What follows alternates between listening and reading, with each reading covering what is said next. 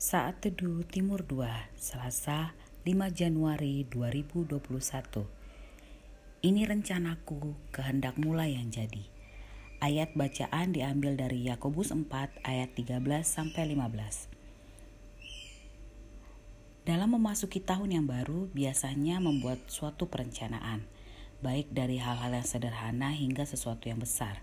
Misalnya perencanaan pribadi atau keluarga untuk membeli kendaraan atau rumah, melakukan traveling, perencanaan untuk pola hidup sehat, melanjutkan studi, atau bahkan perencanaan omset yang akan dicapai oleh suatu perusahaan.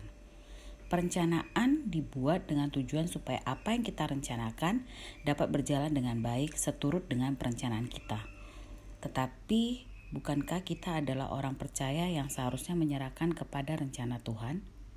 Iya, benar Perencanaan orang percaya bukan bergantung kepada diri sendiri saja, tetapi perencanaan yang bergantung kepada Tuhan. Mengapa demikian? Karena manusia merupakan makhluk yang terbatas, maka bergantung kepada diri sendiri adalah mustahil. Kita lihat di Yakobus 4 ayat 13. Firman Tuhan berkata, jadi sekarang, hai kamu yang berkata, hari ini atau besok kami berangkat ke kota Anu, dan di sana kami akan tinggal setahun dan berdagang serta mendapat untung. Dari ayat di atas mengingatkan sesuatu yang bisa direncanakan, ke mana dan apa yang harus dikerjakan, target apa yang ingin dicapai. Namun di ayat berikutnya dijelaskan, di Yakobus 4 ayat 14, sedang kamu tidak tahu apa yang akan terjadi besok, apakah arti hidupmu? Hidup itu sama seperti uap yang sebentar saja kelihatan lalu lenyap. Apakah maksudnya? Hidup manusia itu amatlah singkat dan hari esok bukanlah sesuatu yang pasti bagi manusia. Masalah pada pedagang tersebut bukanlah pada perencanaan mereka, namun karena mereka tidak mempertimbangkan bahwa hidup mereka bukan sepenuhnya dalam kendali mereka sendiri. Ada banyak hal yang mungkin terjadi di luar kendali manusia. Hal ini bisa kita lihat sendiri dan rasakan ketika pandemi di tahun lalu bahkan terjadi hingga saat ini.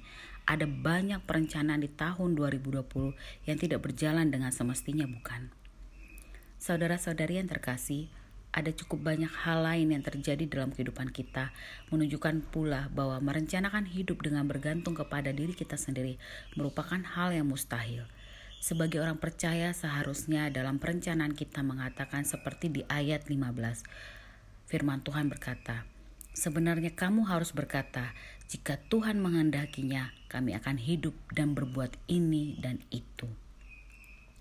Pernyataan ini merupakan pengakuan bahwa Allah adalah yang berdaulat penuh atas dunia ini.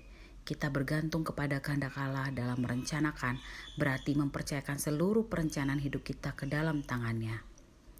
Yesus adalah teladan yang luar biasa ketika mengerjakan kehendak Bapa. Berbeda dengan kita yang memang tidak mampu mengendalikan hari esok. Yesus sebenarnya sanggup untuk melaksanakan misinya dengan kekuatannya sendiri. Ia bahkan telah dicobai untuk menjalankan misinya dengan cara iblis, namun ia tetap berjalan di dalam kehendak Bapa. Demikian juga ketika Yesus berada di taman Getsemani itu semua hal yang mungkin untuk dilakukan agar Yesus terhindar dari salib bisa saja melintasi kepalanya.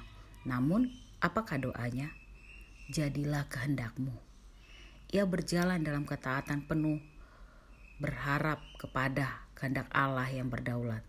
Kehendak Allah adalah opsi tertinggi dalam perencanaan orang percaya. Mari saudara-saudari terkasih, ketika kita merencanakan hidup ini, kita mengingat akan Allah – kita merencanakan kehidupan kita bukan hanya bergantung dengan kemampuan kita atau koneksi yang kita miliki, karena hal ini akan sia-sia. Namun kita merencanakannya dengan bergantung akan kedaulatan Allah yang akan membawa kita ke tempat yang paling diinginkannya kita berada, bukan tempat yang paling kita ingin kita berada. Tidak habis dan tidak kurang kekuatan dan kedaulatan Allah untuk kita andalkan. Selamat menikmati hari baru. Tuhan Yesus memberkati.